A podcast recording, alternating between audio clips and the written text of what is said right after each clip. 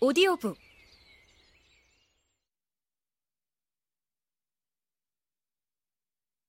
시야의 위기 2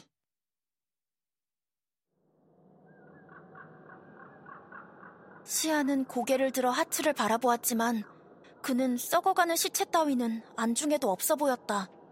곧 직원들이 이곳으로 올 거야. 커다란 웨이터 하나와 창백한 요괴 하나지. 그들이 저희를 해돈에게 데려갈 거야.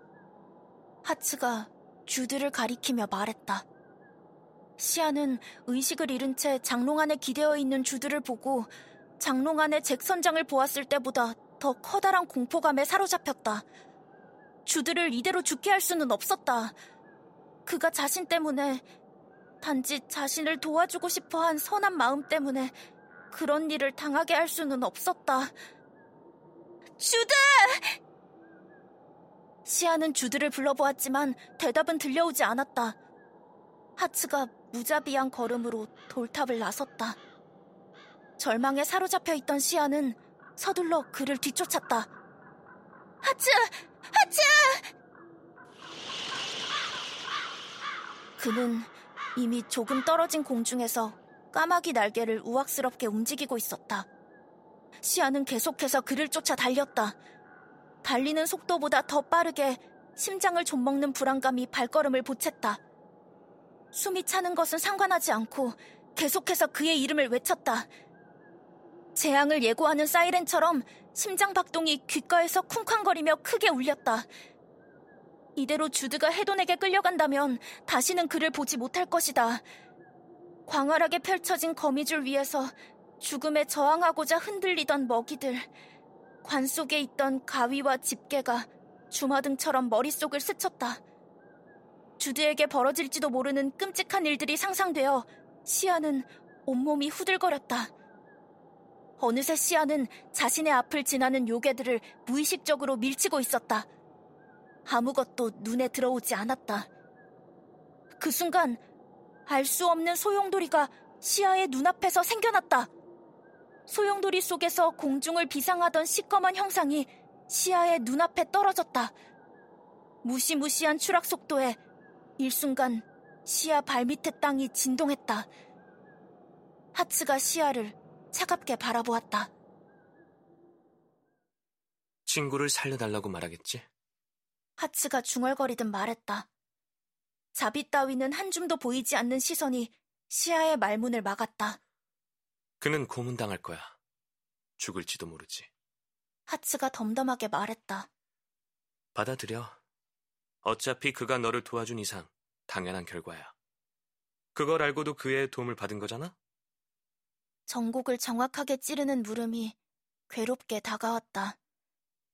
스스로의 이기심이 이러한 결과를 가져온 것이라는 걸 시아는 받아들였다. 너무나 비참했다.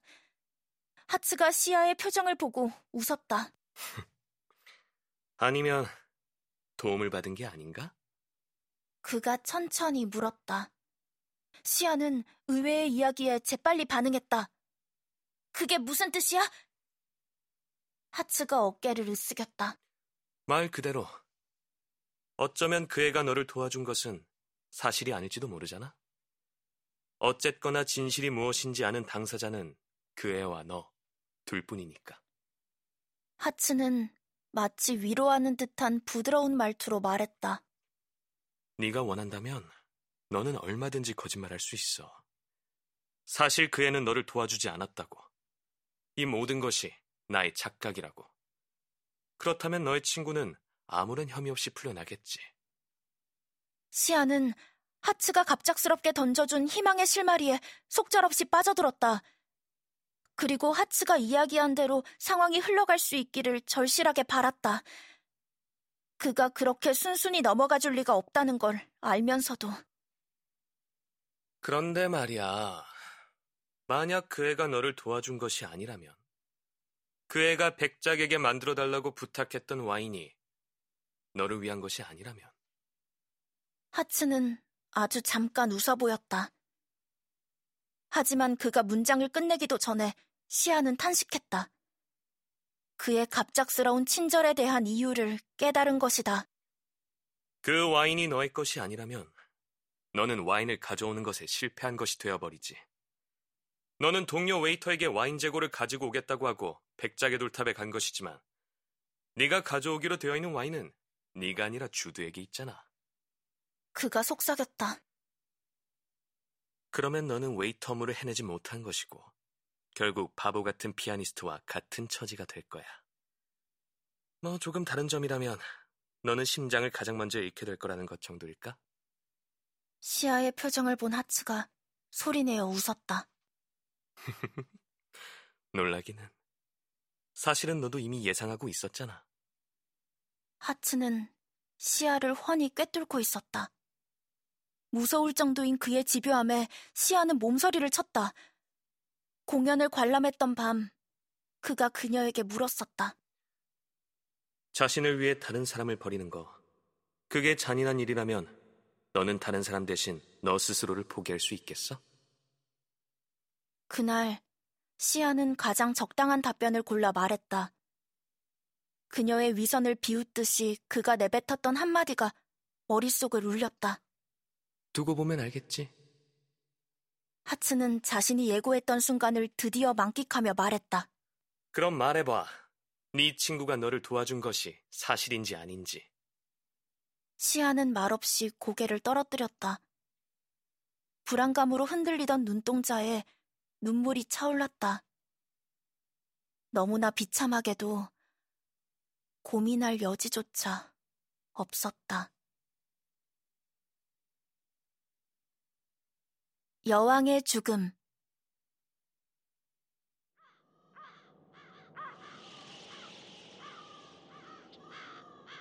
이제는 꿈처럼 까마득하게 느껴지는 그날 그곳의 기억을 시아는 오랜만에 회상했다. 떠올릴 때마다 그리움과 불안감에 젖어 언젠가부터는 가슴 깊숙이 묻고 살았던 기억이었다. 이제는 마음 놓고 기억을 곱씹을 수 있었다.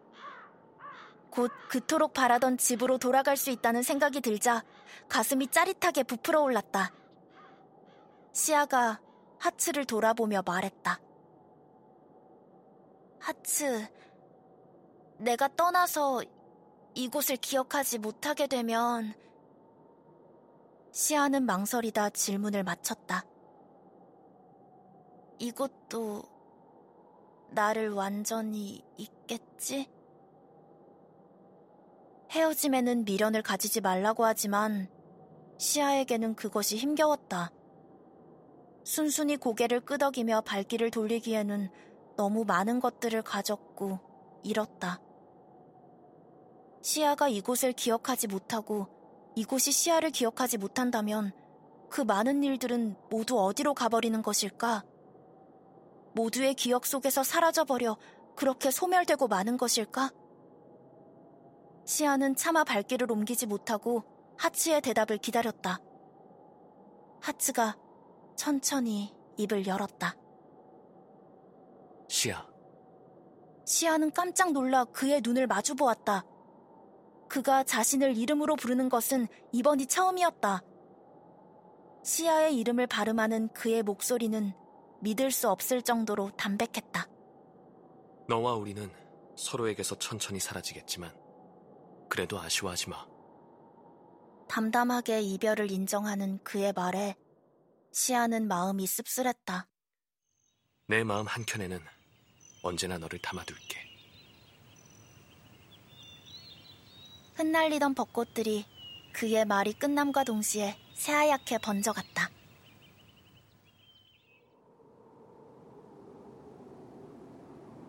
눈송이가 나풀나풀 떨어지는 곳에서 시아는 소리내어 웃었다. 그를 처음 만났을 때와 같은 날씨였다. 다만 이번에는 눈이 떨어지는 속도가 더 느렸고 춥지 않을 뿐이었다. 시아는 두 팔을 벌려 하츠를 안았다. 마지막 인사였다.